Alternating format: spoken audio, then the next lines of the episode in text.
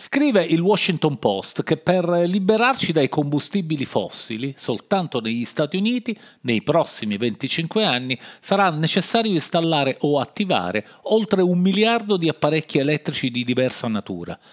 E lo stesso accadrà in Europa. Questo ci dice due cose. La prima è che, come scrive Riccardo Luna su Repubblica, il mestiere del futuro non è più legato all'intelligenza artificiale, al cloud o ai big data, ma è qualcosa di vecchio, un paio di secoli, ed è quello dell'elettricista.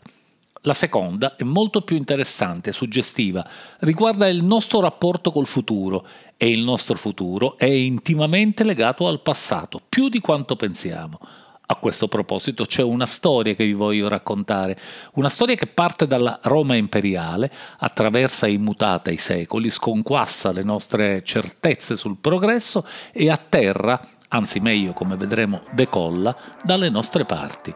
Ma questo era solo il prologo. Ora andiamo a incominciare.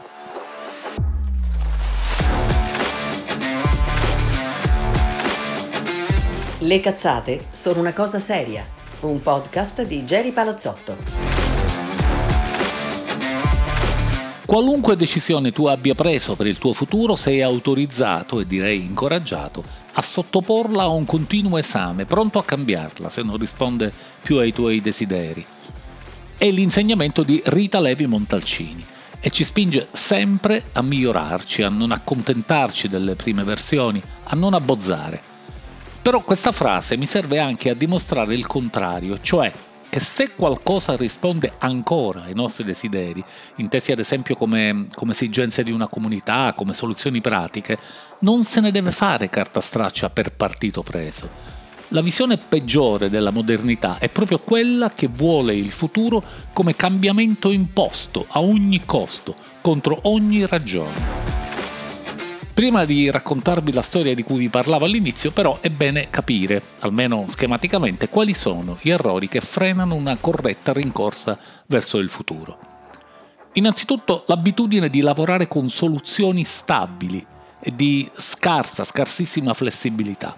Siamo abituati, ed è sbagliato, a immaginare i problemi come qualcosa di fisso, fermo, immobile, come se, mm, come se fosse un quadro appeso in modo sbagliato, un quadro storto, che resterebbe così se non ci decidessimo a raddrizzarlo.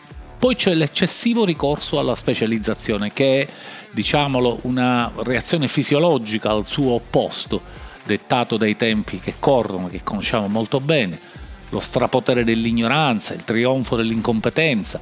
Se io dico che Draghi è il migliore premier perché sa come funzionano quelle cose lì, faccio un'affermazione logica, dati i precedenti, ma non priva di controindicazioni, perché toglie valore alle sfumature, al corredo di soluzioni che una mente non specializzata in quella cosa lì può fornire con, con garbo e col garbo proprio delle menti libere da un recinto. Insomma, non parlo affatto di dilettanti allo sbaraglio, ma più che altro di concorsi di idee. Infine, l'overdose di razionalismo. E qui faccio un'autocritica da razionalista convinto. Il futuro si affronta con gli strumenti della scienza e della conoscenza, ma non dobbiamo sottovalutare l'apporto importantissimo e sottovalutatissimo, ad esempio, dell'arte.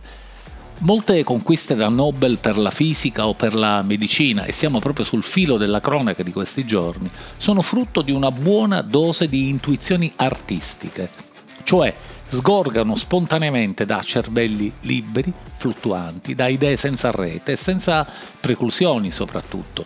Insomma, hanno un'origine che se ci pensate è simile a quella di una sinfonia, di un quadro, di una coreografia, di un'opera letteraria.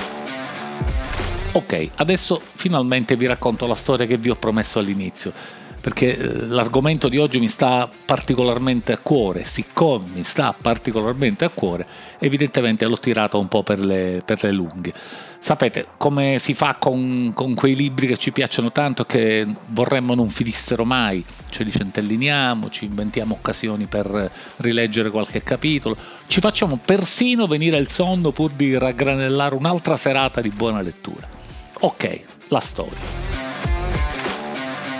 Lo scartamento ferroviario standard degli Stati Uniti, cioè la distanza tra le rotaie, è di 4 piedi e 8,5 pollici, cioè 143 cm,3.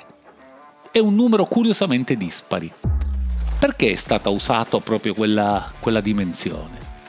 Beh, perché è così che le hanno costruite in Inghilterra e, e, gli ingegneri inglesi sono quelli che hanno progettato anche le prime ferrovie degli Stati Uniti.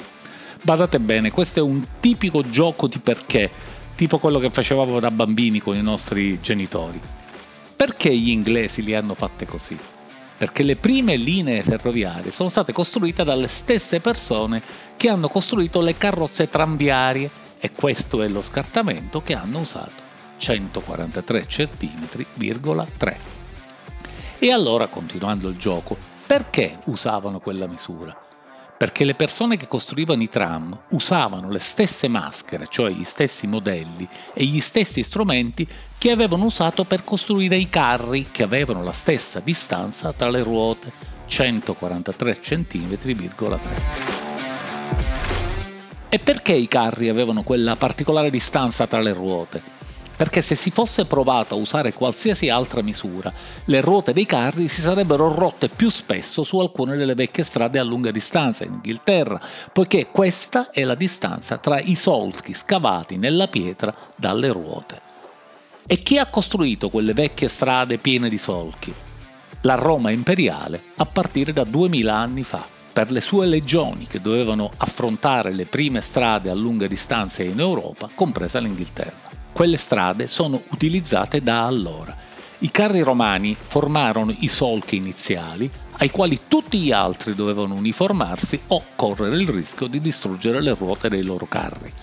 Poiché i carri erano fatti per la Roma imperiale, erano tutti uguali riguardo alla distanza tra le ruote. Fermiamoci un attimo. Avete capito bene lo scartamento standard della ferrovia degli Stati Uniti al giorno d'oggi è derivato dalle specifiche originali per un carro da guerra romano imperiale di 2000 anni fa. E i carri dell'esercito imperiale romano furono costruiti con un'esigenza specifica, dovevano essere abbastanza larghi da ospitare le estremità posteriori, cioè due culi, di due cavalli. La storia sarebbe già abbastanza sorprendente se finisse qui, ma in realtà ha un appendice degna di nota che ha a che fare col futuro di cui parlavamo all'inizio. Quando vediamo uno Space Shuttle sulla sua rampa di lancio, ci sono due grandi razzi booster attaccati ai lati. Perdonatemi le eventuali imprecisioni tecniche, ma insomma ci siamo capiti. Per capirci ancora meglio, uno di questi razzi a combustibile solido fu la causa dell'esplosione dello shuttle nel 1986 e della conseguente morte dei sette astronauti a bordo, ma questa è una, una notizia di corredo. I razzi sono fabbricati in una fabbrica dello Utah. Gli ingegneri che li hanno progettati avrebbero preferito renderli un po' più ciccioni, ma i razzi dovevano essere spediti in treno dalla fabbrica al sito di lancio e la linea ferroviaria passa attraverso una galleria scavata in una montagna. Il tunnel è leggermente più largo del binario della ferrovia e il binario della ferrovia, come adesso sapete, è largo 143 cm,3. Riassumendo, una delle principali caratteristiche del design dello Space Shuttle, di quello che è probabilmente il sistema di trasporto più avanzato del mondo, è stata determinata più di 2000 anni fa dalla larghezza del culo di un cavallo, anzi due.